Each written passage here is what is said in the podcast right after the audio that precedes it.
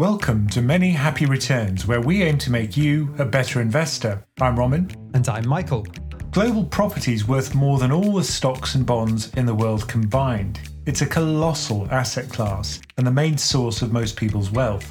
After a remarkable run up during the pandemic, house prices have now started to drop. But how far could they fall? And what effect could it have on the economy? And in today's dumb question of the week, is your house an investment? Okay, let's get into it. There are a few topics which are more economically and politically sensitive than house prices, especially in the UK.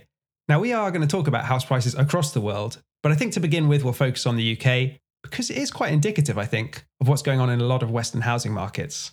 So, Ramin, what's the latest situation? Well, for a long time, everyone was expecting that house prices would fall because inflation's very high. That effectively takes money out of people's pockets. We've got weaker growth. And then the huge surge we had in house prices after the pandemic has kind of ebbed. All the people that are going to move to the suburbs or out of the cities have basically done so. And all of those government stimulus schemes, which were helping first time buyers, have effectively had their effect. So now I'd expect that things would start to fade. But it's taken a lot longer than some people expected, longer than I expected. But we are finally starting to see month on month house price falls. On a year on year basis, it's still positive. So if we look at the latest Halifax house price index, that shows that in December, house prices on average fell by about 1.5%. It was actually a bigger fall in November, which was 2.4%. Yeah, so I think it shows that prices across the UK on average have fallen by 4.3% since the peak, which was in August. Yeah, but year on year, they're still up by 2%. But you can always use those year on year numbers to sort of mask the latest trends, can't you? And pretend that everything's fine. It's funny because if people want to tell a story about catastrophic falling house prices to get clicks, you know, they're going to use the monthly data. I want clicks, Ramin. It's a disaster. the world is ending. I think the thing to point out here, though, is we're talking in nominal terms. You say year on year it's positive, but if you do it in real terms, which is kind of what matters, and adjust for inflation, prices are actually down around 8% year on year. That's if you use the old RPI measure of inflation. So I think you're right. It's pretty shocking, but you could say that of many different assets, including cash. Returns, if you take it in real terms, are going to be atrocious. No one likes to look at stuff in real terms when inflation's high. yeah, nobody likes to feel poorer, that's for sure. And the other thing is, from that Halifax survey, they also offered some guidance of where they think house prices are going to go in the UK. And they're expecting a fall in nominal terms of around 8% across 2023. And that's fairly conservative. I've seen estimates which are closer to 20 or 30%, but that would be very unusual for the UK. We haven't seen falls that large for a long time. The point Halifax make is if we got an 8% fall, that would only take house prices back to the level they were in April 2021. It's because we've had this massive run up, right? So you've got a lot of leeway for a fall without pushing too many people into negative equity. There are some pretty startling analogues here with the stock market. So if you look at the US, for example, you know, there's been a big fall, but if you compare it to the pre pandemic levels, it's not so bad. We just had a crazy two years, didn't we? Across almost every asset class. But is it all because of stimulus, right? From the central banks, from fiscal policy, from governments. If you look at M2, the broad money supply, now I know, Ramin, you don't like to look at this as indicative, but look at it. Look at the graph. It went up massively. There's just loads more money out there. But you remember how that money's made. A lot of it's made through loans, things like mortgages. And money creation happens when people are feeling positive. And I think many people felt positive after the pandemic started to ebb. But M2 is now falling for the first time in, I think, decades, right? And credit availability obviously is lower, interest rates are much higher. So I think it's pretty much on the cards that we're going to get a fairly decent correction. And I think we should say it's not just the Halifax survey, which is showing that prices have turned around. So Rightmove, which is the property listing site, their data is showing that average asking prices for properties rose by 8.1% in the first half of last year, but then in the second half, they fell back by 2.6%. So that's showing a quite a similar story that the peak was, you know, August in the summer. When did you buy? In the summer. we kind of knew it was going to be the peak. You know, you could almost guarantee it would happen that way. But people move because of circumstances. They don't move because, you know, it's a timed trade. Yeah. You can't be tactical with a house move, not for the house you live in anyway. And the other thing is the mortgage approval data from the Bank of England that fell 20% between October and November. So all the signs are, yeah, we're at the start of a decline in house prices. But the question is, you know, how far are they going to fall, right? And I think the level of interest rates is a big driver here. So if you look at house price growth, typically you'd find it grows most rapidly when credit's most easily available and also when it's cheap. And we've just come out off a 20 year period when we had incredibly low interest rates. So I think, you know, there's not much positive in the housing market in the UK or anywhere else at the moment, other than a lack of supply. That's the only kind of supportive factor at the moment. So let's talk about the cost of mortgages then, because that's presumably the main factor here in causing the price falls. Is that, like you say, interest rates have gone up. But it's not interest rates directly that drive mortgage rates, is it? That's right. Certainly for the UK, we have a strange market relative to the rest of the world where we fix for fairly short periods. So in the US, you can get a 30 year mortgage, which is fixed. In the UK, you can only fix for two to five years, usually. We're not the only market like that. Much of Europe is like that as well. Yeah, Europe's similar. And the way these mortgages are structured is usually based on swap rates. So these are interest rate swaps, which are not the same as government bonds. And swap rates spiked hugely after the mini budget. They've fallen back a lot now, but that's how the bank essentially lays off the interest rate risk by entering into one of these derivatives. So it's a swap rate which really drives what you're going to pay for your mortgage for a fixed period. Is that the cost of the bank hedging its liability? Yeah, so if you're a financial institution, if you have a kind of securitized derivative which nullifies your interest rate risk, so effectively you don't care whether rates increase or decrease, then that's called an interest rate swap. And that's what they use to reduce their risk to almost zero, their interest rate risk. Yeah, so they're only taking your credit risk, basically, the risk that you stop paying the mortgage. Which is minimized by the fact that they own your house effectively. So it is a collateralized loan. So from that point of view, it's a great business. You know, yeah, you're taking fairly low risk as long as house prices aren't falling. And this is why you know the banks are probably pretty worried at the moment that there is going to be a big correction because if there is, then suddenly they're running a bigger risk in terms of their counterparty risk, despite the collateralization of their loans. So I think that's the primary reason prices have turned around, right? Is the cost of mortgages. But then there's also other things, isn't there? So the cost of living crisis and inflation just means people have less to spend. But again, this is about counterparty risk from the point of view of the banks. If credit availability is lower, and banks are being much more finicky about who they lend their money to, because in a falling market, you don't want a very high loan to value. So if people aren't familiar with this, it's the idea of, you know, if the house is worth 200,000, if your loan to value is very high, then you're borrowing a larger percentage of the house's value. And that means a bigger counterparty risk from the point of view of the bank. How do you think the bank assessed your counterparty risk when you got your mortgage? Well, we're pretty low because we've got a very low LTV because, you know, I sold a house previously and I've ploughed the money from that into this one. So we're pretty low risk, but it also depends on your credit history. And obviously, I have a completely unblemished credit history. I would have thought nothing else from it. And I think the question around mortgage rates now is have they actually already peaked? So, like you mentioned, they have started to come down because swap rates have started to come down, even though the Bank of England is still on the path of increasing interest rates. I think many people are still deluded that we're going to go back to the world in which interest rates were very close to zero. But that's just not going to happen. Those days are over. And I think money is going to be more expensive from here on out. So people are just going to have to get used to having a higher debt servicing cost because you know it was so long that we had such low interest rates that people just think it's normal. But you're right i think they have pretty much peaked for now. But i think what some people might not understand is that how is the bank of england still raising its interest rates whereas mortgage interest rates are starting to fall? Because those fixed rates as we said are kind of related to but not identical to the bank rate because they're set by interest rate swaps which is a completely different market. And why are swap rates falling well, swap rates peaked at a huge level, and that's because we had the mini budget, which made them spike. So we're just seeing the spike start to fade now. So the moron premium, which is what the FT called it, is the extra interest rate which the UK has to pay because of the disastrous mini budget. And that moron premium is slowly starting to dissipate. And it is quite slow. I thought it would be over sooner. But as that comes down, then yeah, we're paying less of a premium in the swap market and people are paying less for their mortgages.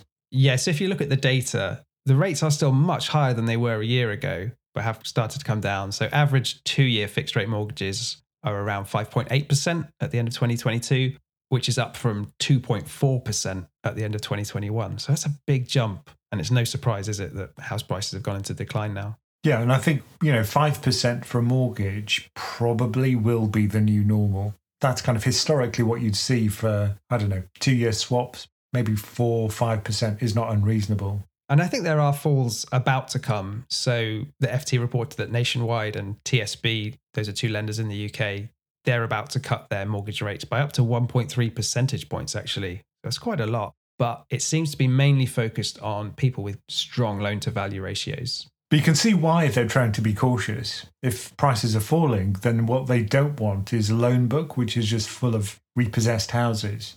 Because in theory, they can get their money back. But if suddenly the market's swamped with repossessed properties, then it's going to be really hard to shift those houses. I think the point is banks don't really want to repossess your house, do they? They're not in the business of owning and selling homes. No, once the loans go delinquent, it's a bit of a disaster for them. So effectively, what they're doing here is being proactive in trying to stop that happening. It all sort of begs the question how far could house prices fall? So, firstly, what's the central case? Is it that kind of 8% figure that Halifax is quoting for 2023? So, for PensionCraft members, we've got a model which does really simple extrapolation based on two things. One of them is the average UK income, and the central case there is that it's going to grow by just under 2% per year.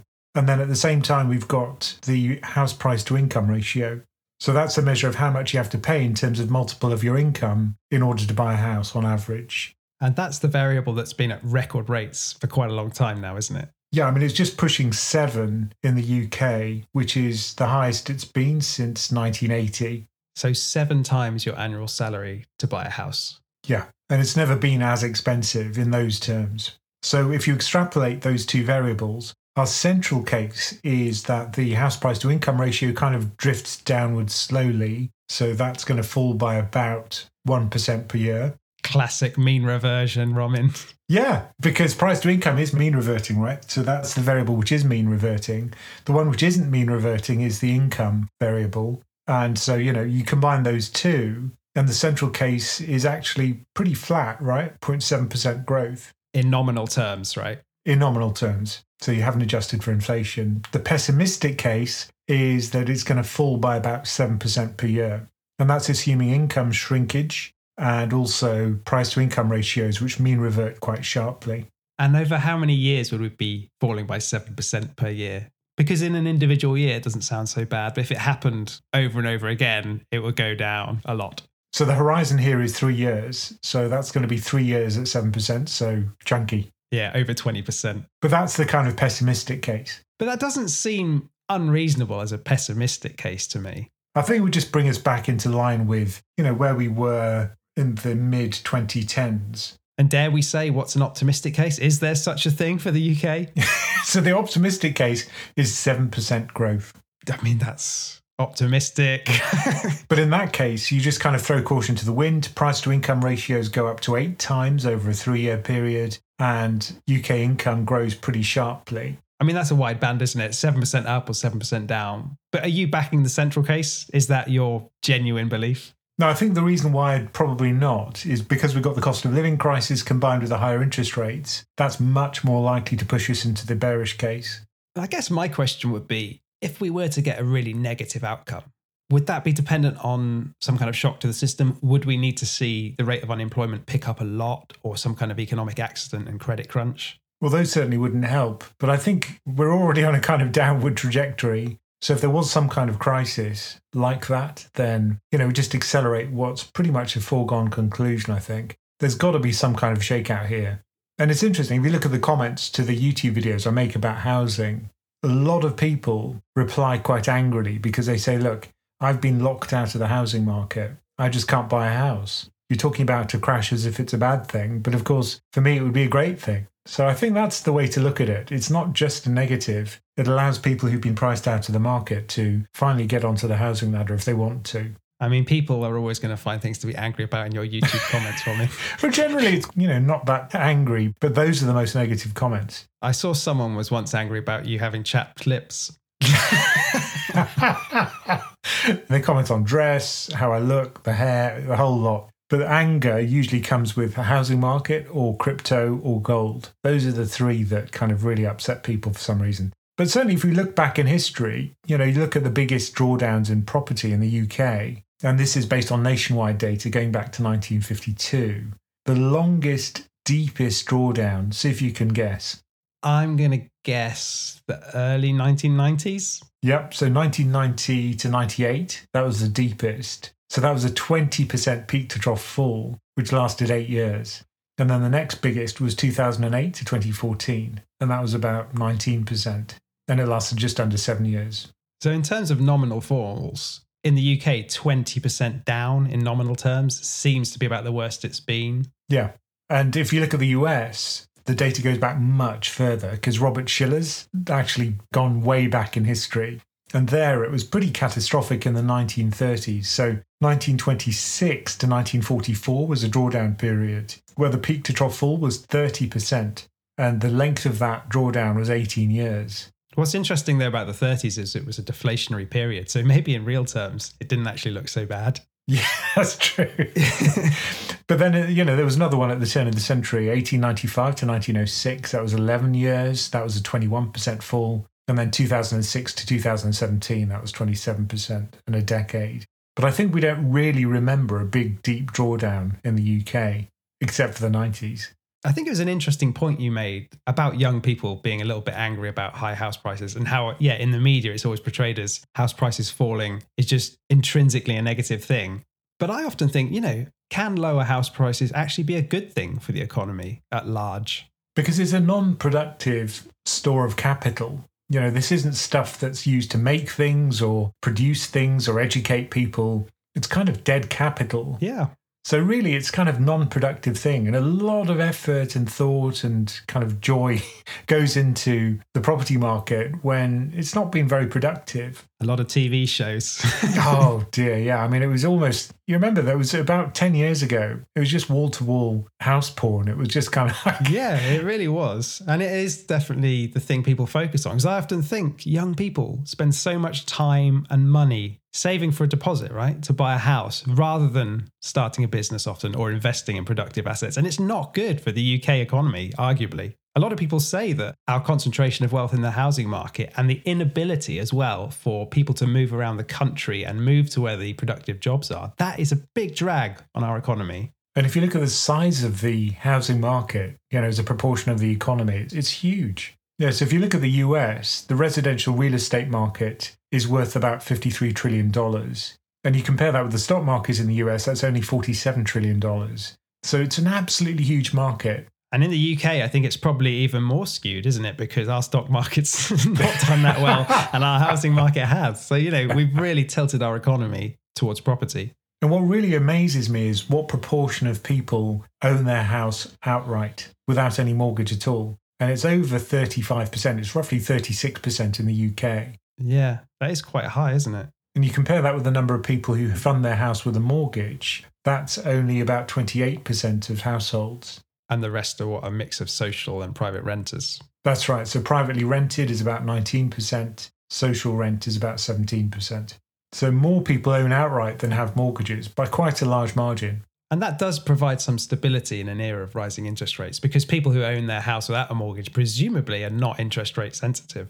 Yeah, so they don't care whether interest rates increase or decrease. They just want the value of their house to stay high. That's right. All those old people.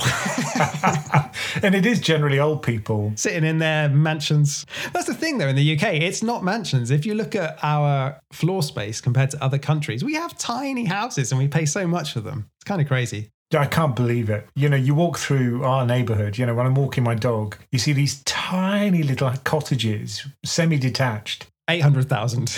yeah. And there's literally like, you know, two Mercedes in the uh, driveway. You just think, well, how did it come to this? Yeah. I mean, I guess that's the point, isn't it, around house prices going down? It can be for good reasons and bad reasons the good way out of high house prices would be building a lot more good quality homes, right? Increasing supply, getting more people into homes they own. The bad way out of it is people just have to pay a lot more for their debt servicing costs because mortgages are higher. But it was noticeable, you know, when I lived in America, it was just incredible how much bigger the houses were and how beautifully built they are. I just love American houses. Yeah, you like your idea of a picket fence and a dog on the front lawn, don't you? But I think we should remember that house prices going down is not all good news, right? There's certainly a lot of bad effects it can have. The wealth effect is what most people quote because if people feel poorer, they're less likely to spend. And that means that, you know, it has a negative effect on consumption when house prices fall. Is that just a psychological effect? So people think, oh, my paper wealth is down, therefore I'm not going to go out and buy a car or go on holiday. Is that really what it is? In the UK, it is. I think in America, less so because you can get a second mortgage and that's based on the value of your property. But, you know, I think in the UK, we don't usually do that, which is probably a good thing. And maybe there are similar effects in the UK with buy to let properties and people unable to take so much equity out of them and equity release. I think fewer people do that once house prices have come down. So, therefore, less money in the economy for consumption. And when you retire, I guess you could say that you can release equity that way by moving to a smaller house outside a city. And the other negative effect is on a specific cohort, isn't it? It's people who bought at or near the top. They can go into negative equity and be effectively trapped in their property. Yeah, like me. nah, you got a high loan to value ratio. You're not going into negative equity. It's often the young people who bought at 90% plus loan to value ratios. Yeah, the mortgage, I was looking at the mortgage rates from the Bank of England. And if you do have a 90% LTV, the rates are so much higher. Because the risk is so much greater, right? Yeah, that's right. So I think for those people in particular, now it's going to be particularly expensive in order to fund those houses. But yeah, it's not a pleasant thing. And psychologically, it can be quite distressing because it's probably the biggest investment you'll make in the whole of your life. And if that's going down in value, it kind of makes you feel like the whole effort's kind of worthless. And you're thinking, well, what am I working for? You know, I'm trapped in this house. I've got a big debt to pay off and I paid too much for the house. You know, it makes you feel bad. So psychologically, I think it has a cost. And I think there are also macroeconomic implications, aren't there? So the construction sector is an important part of the economy in and of itself. And that tends to slow down when prices are falling because, you know, property developers can make less money. Yeah, there'll be a trickle down, definitely. And all the services that go around the housing market. So if you look at China, for example, some estimates are that the property market makes up a fifth of their GDP, either directly or indirectly. So there, it's even more important. And I think there was a famous academic paper that made the point that housing is the business cycle to a large degree. Yeah, yeah, that's right. It's usually a bit of a red flag if the housing market becomes a large proportion of the economy. It usually happens just before a crash. For example, if you look at Spain, just before their crash. Yeah, and Ireland. Yeah, and Ireland. And if you look at China right now, also problematic. So maybe let's look around the world then. Outside of the UK, what's the situation? Well, if you look at the OECD's data, there are other regions where house prices became egregiously expensive. And here you can do it based on rental income, or you can look at house price to income ratios, which we noted for the UK. You know, a couple of the pension crafters I speak to are based in Canada, and they just are shocked at how much house prices have gone up there. Of course, now it's gone into reverse. So, Canada would be one of the places, Australia would be another. There's actually a bubble risk map, which is produced by UBS, and Vancouver, Toronto, so Canada we already mentioned, Amsterdam's another, Frankfurt's another, Munich's another, Tel Aviv also an expensive market, Hong Kong, Tokyo. All of these are very overpriced when you consider things like incomes. Yeah, and it's often in the cities, isn't it? If you look at it on a country level and you look at the house price increase from Q4 2019 to Q4 2021, so that two year period where the market just went crazy, House prices in New Zealand were up 46%. In the US, it was 31%. In parts of Europe, like the Netherlands and Luxembourg, again, 31%. So this really was a global phenomenon. And it's so interesting if you read the reports, it's very similar stories. You know, people were moving out of cities and it was because of the pandemic. They wanted to have more living space. The fact you could work from home made a big difference for white collar workers. And I think that's a big change in the way we work, but also the places where we live.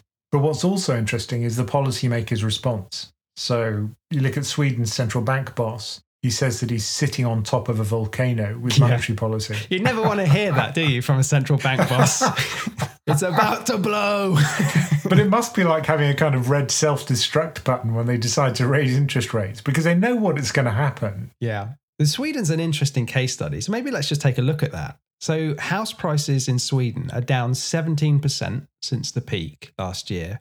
And the central bank, which you just mentioned, was forecasting a 20% fall overall for this cycle. Now, that's got to look optimistic now when we're already down 17%. So, this is the difficult situation for central banks, which is they can't be too gloomy. You know, they have to kind of talk up the economy, but at the same time, they have to take away the punch bowl. And this is where we see the exuberance. This is the equivalent of dancing on tables at a party. You know, if you take away the punch bowl, that's what's going to be affected first. It's going to be the housing market. Yeah, and I think Sweden's quite interesting when you compare it to the UK because it does give a sense of the different factors which influence which housing markets are going to have the biggest falls or be worst affected.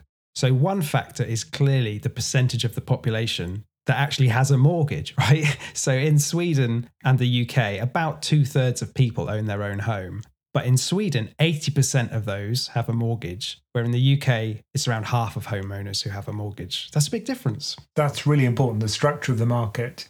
And the other really important point is the proportion of loans which are on a variable rate. So, three quarters of UK mortgages were fixed rate loans in 2021, whereas in Sweden, variable rates are the norm. So, in the five years up to 2018, three quarters of the new loans were variable rates. Yeah, that's a big difference, isn't it? Basically, Sweden's housing market is super sensitive to rate rises. And guess what happened this year? It feeds through immediately. yeah. And of course, household indebtedness matters a great deal too. So, what do you mean by that? Is it the kind of debt burden families are holding? If you think of it in terms of debt servicing cost as proportion of household income, that is high in countries like Sweden. So you can measure the equivalent of balance sheet leverage for a company, but for a household. So if you look at Sweden, the household debt to disposable income ratio, roughly 200%. And if you compare that with the UK, it was 156% in 2008, but it's only around 134% right now. So much lower than Sweden's 200%. Yeah, so all these factors together, in short, what it kind of means is that housing markets that are more exposed to interest rate rises because of higher debt levels or more variable rate loans, then they're going to be the worst affected, probably. Yeah, because all central banks are tightening policy, but the effect will be most immediate and largest in these countries which have lots of variable rate debt and high debt to income ratios. So let's look at this chart then. Which countries have the most variable rate mortgages? Sweden, like we said, is up there. Norway, Australia, 81%. But then there are some markets which have very few variable rate mortgages. So the US, something like 15% of the market. And luckily for New Zealand, it's low, 18%. So although they have crazy house price bubble, a lot of them are on fixed rate loans, at least short term fixes. The Netherlands as well, that's a kind of very overheated market, but very few mortgages are variable rate. Something like 16%. The thing is, a lot of these markets, we're calling them fixed rate mortgages, but they're not like the US where people are fixed for 30 years. They're fixed for two or five years, maybe 10 years. And so the effect will come through from higher interest rates. It's just a little bit delayed. Which is good in a way because it means that the monetary policy is not going to immediately collapse the market. It'll be kind of gradual as people come off their fixed period. But it is a dilemma for central banks, like you say, when they're hiking and knowing that they're going to be causing a lot of pain for people and potentially causing a housing market crash with all the different effects that can have on the economy. So, your mate Robin Wigglesworth in FT Alphaville made an interesting point, I think. What did he say? Mortgage holders tend to be wealthier, he says, and tend to vote. Mortgage rates are therefore uniquely politically sensitive in a way that other forms of debt are not. Normies don't actually care what 10 year government bond yields do they do care about the cost of their mortgage.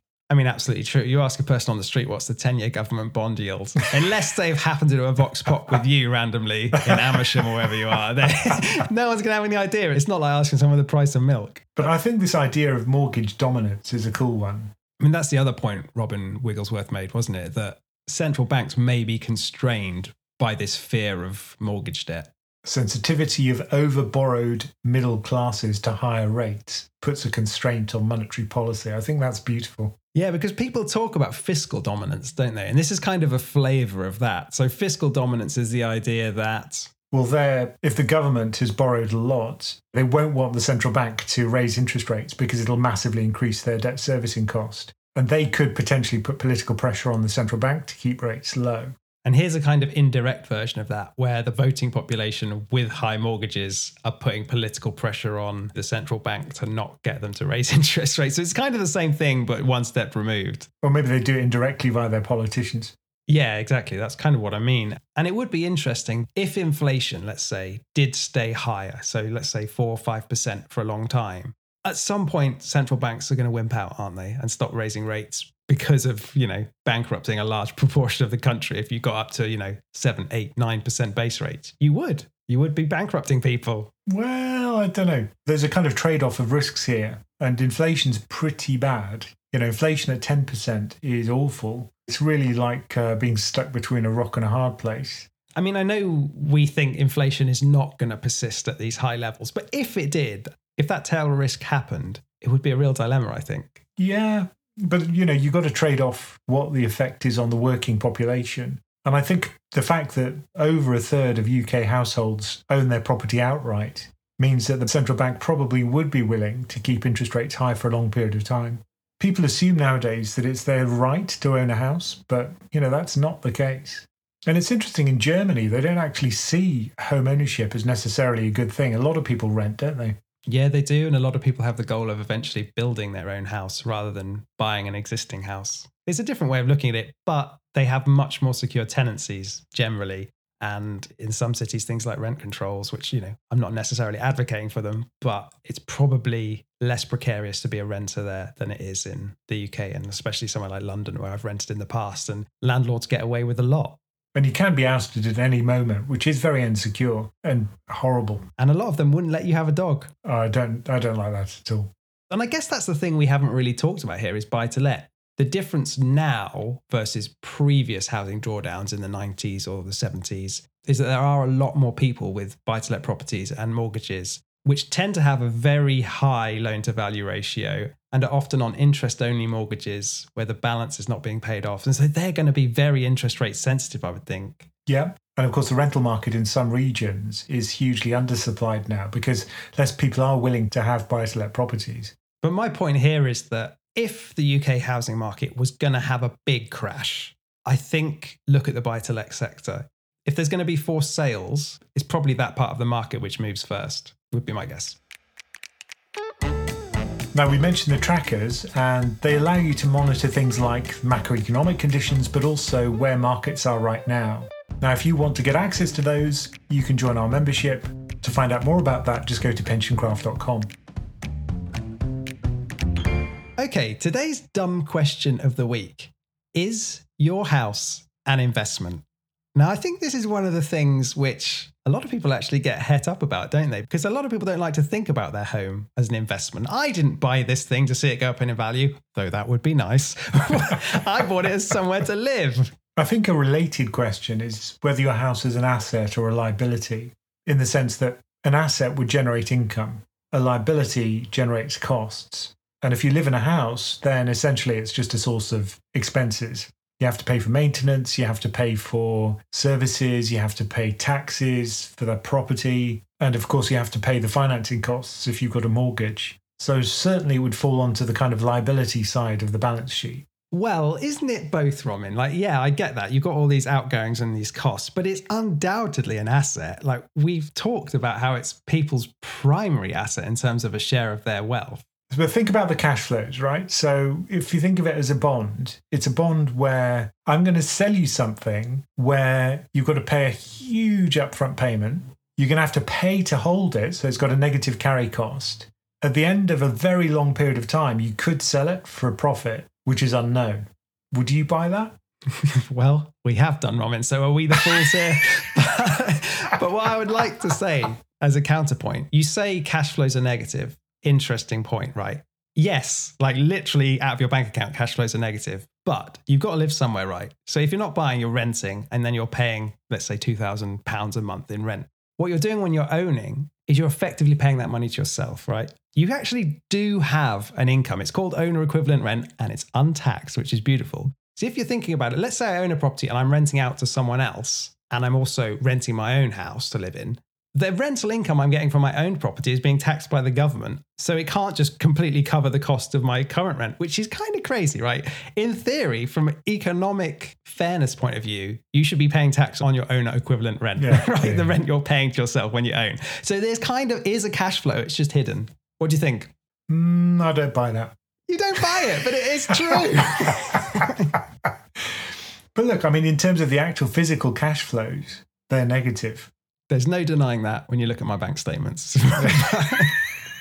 But look, I mean, uh, some of the things you could use your house to generate income from. I mean, if you work in the house, you know, like I do, then I guess it's a source of revenue. If you have solar panels on your land, then that would generate an income. So there are ways you can generate income from the property. So you could let out a room, something like that, maybe. You know, cottage on our extensive grounds here in Holmer Green. Yeah. Okay, here's another way of phrasing a similar question. So, Eric Brynjolfsson, the name we can never pronounce, the economist from MIT, he got into an argument on the internet with other economists about whether owning a house makes you long the housing market. So, to quote him, if you own the exact amount of housing that you expect to use, then your net asset position is neutral. If you don't own a home, then you are effectively short the housing market. In contrast, the person who owns one home is hedged. If house prices go up or down, it doesn't affect their consumption. What do you think about that argument that we're born short the housing market because we need housing? And by buying a house, we've effectively gone neutral, neither long or short. Interesting. I know that people think that way. I don't, but yeah. In the investment banking world, people used to say that. They used to say, I'm selling my house because I think house prices are going down. I'm going short the market. I'll be in rental accommodation. So they literally said that. But, you know, I don't think it's like that simply because if you short an asset, then what you do is you borrow it, you sell it, and then you buy it back. No, that's not what's going on here. When you're renting a house, you're borrowing the house, no? But being born short the market because you have dependency on, you need property to live in. Yeah. I think that's a kind of flaky argument. I don't buy that. I agree because if you go down that route, you can make that argument about anything. We're born short the food market, right? We need Yeah. food to live. Like you could make it about anything, but people only think about it in context of houses. But I know that's the way people think. You know, if you're outside the housing market, if you are renting and you see house prices shooting up, it f- creates this feeling of FOMO, this massive FOMO feeling. So you do feel as if you're short the market. Yeah, yeah, yeah, yeah. Even if you're buying productive assets like equity, which increase in value more than the property market, you probably still feel hard done by. And I think the other point is what we talked about earlier about size of houses. Like in America, they're massive. In Britain, they're small. Like your housing need, if you want to put it that way, is not fixed, right? You could have a small flat or a massive mansion, right? So saying you're born short the housing market, well, what do you mean by that? Like how big a house? Really, you can live in a tiny one bedroom place. I saw a tweet about this recently. It said that um, the housing market's one that really hasn't benefited from technology. Effectively, the housing market is the same as it was a thousand, two thousand years ago. You know, there's no real innovation there. Well, we're not in mud huts anymore, are we? But I don't know what it would take, you know, what form the innovation would take in terms of where we could live and how we could live. But I think it's true that there isn't the same kind of innovation in the property market as there is in, say, technology. One of the things might be houses that you can print, you know, like 3D printed houses, which people have created now, but it's not widespread. But something that would radically change the economics of home ownership, but also home construction. Yeah, I think that's right. I mean, I often think there's a lot of redundancy, right, in houses. We've talked before about cars, right, and how they're sat on the drive 90% of the time and pointless. Well, the same is true of your oven or your dishwasher, right? I mean, no one wants to share a kitchen with people, but like if you had those shared facilities, that would actually be more efficient. Anyway, everyone's going to hate me for suggesting that. no, there are other there are other ways. I mean, you know, I read a lot of science fiction, as you know, Michael. And you know, one of the things I read about when I was a kid was people living in the ocean. You know, you can have floating cities, and suddenly a large proportion of the planet, you know, it's two thirds water. Effectively, you've got new landmass which you just make yourself. But these are the kind of innovations which I'm talking about. you sound like Kevin Costner here, Waterworld. you know, people always say, well, land is something that's worth buying because you can't create more of it. Well, actually, you can. You know, you can literally live on a kind of floating platform and live anywhere you like. Yeah, Holland's created more of it. And I always think land, you can't create more of it. The main reason that's a flawed argument is that we can build up. That's the innovation we've actually made in housing over the last 2,000 years is skyscrapers. Or build down. Hobbit homes. I love those. yeah. But do you know what I mean? We've taken out that physical constraint to some degree, but we've gone way off course, from Ramin. The original question was Is your house an investment? Now, the article I want to reference here is by one of my favorite authors on finance, J.L. Collins, and he wrote one called Why Your House is a Terrible Investment. So his points were basically, yeah, like you said, it's a drain on your cash indefinitely. Houses are illiquid, very hard to sell, and they have high transaction costs when you do. They're completely undiversified. They live on one street with one set of neighbors in one currency in one period of time. They're immobile. If you don't like your neighbors, you can't often pick up your house and move it. They're fragile and easily damaged or expensively insured. And here we go their returns, their long term returns, what we care about if we're talking about investments, are generally lower than equity. Yeah, yeah, yeah. You look at the Dimson Marsh Staunton data, very clear. House prices have been lower than equity growth for a very long period of time. It doesn't feel like that sometimes because of the enormous bubble we've run up in the housing market recently. But you have to remember it's not always like that. The one thing that I think often makes people think housing is a wonderful investment, always, is that it's probably the only way your average person can access a ridiculous amount of leverage, which in a rising market boosts your returns hugely. That's right. And if you take the leverage into account, then you know you can boost the return to anything you want. But leverage when the market goes down, not so fun. so personally, you know, I don't really think that a house is an investment. That's not the way I see it. Not the house you live in. If you have buy to let, completely different story. Then it is an investment. I mean, yeah, if you buy buy to let not as an investment, what are you doing? it's going to end badly. The thing is, you get a lot of accidental landlords, don't you now? Where you buy a house to live in and then you have to move away for whatever reason, work or family, whatever it might be. And now maybe you don't want to sell your house or you can't sell it at that time. You become a landlord. So now it is an investment, even though you didn't intend it to be one. Yeah or no? I'd say no. what? Because I just undermined your argument. Yeah, in that case, I guess you would be accidentally moving into an investment. But, you know, when you live in the house, is that an investment? Is that the way people think about it? Is that the way people should think about it? Probably not. It's based on your needs rather than your investment return. Yeah, I do agree with that. Like when we are buying a house as a home, yeah, we're not buying it primarily as an investment, at least. But I think it is important to understand the financial implications of your decision to buy a house, whether that means you can invest less or spend less, even if that isn't ultimately the reason you're buying it. And it soaks up so much of your capital and so much of your kind of financial capacity when you have to service your debt that it certainly is important to understand the impact it's going to have on your other investments. I think the thing with houses is that you can show them off to people, they can't you? So a lot of people prefer it to stocks or bonds or whatever. You say, look, here's my house, come around, have a barbecue, right? Yeah, it's yeah, a nice thing to have. But I try to counter that by whenever someone has told me, oh, I've just bought a new house, I say, oh, unlucky. Do you want to see my stock portfolio? Thank you for joining us for many happy returns. Do send us your questions, no matter how dumb, at the email address mhr at pensioncraft.com.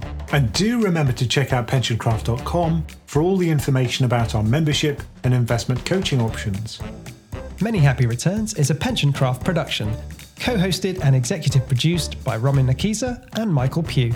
This podcast is for informational and entertainment purposes and is not financial advice. We do not provide recommendations or endorse any decision to buy, sell, or hold any security. We cannot be held responsible for any actions listeners may take, and investors are encouraged to seek independent financial advice.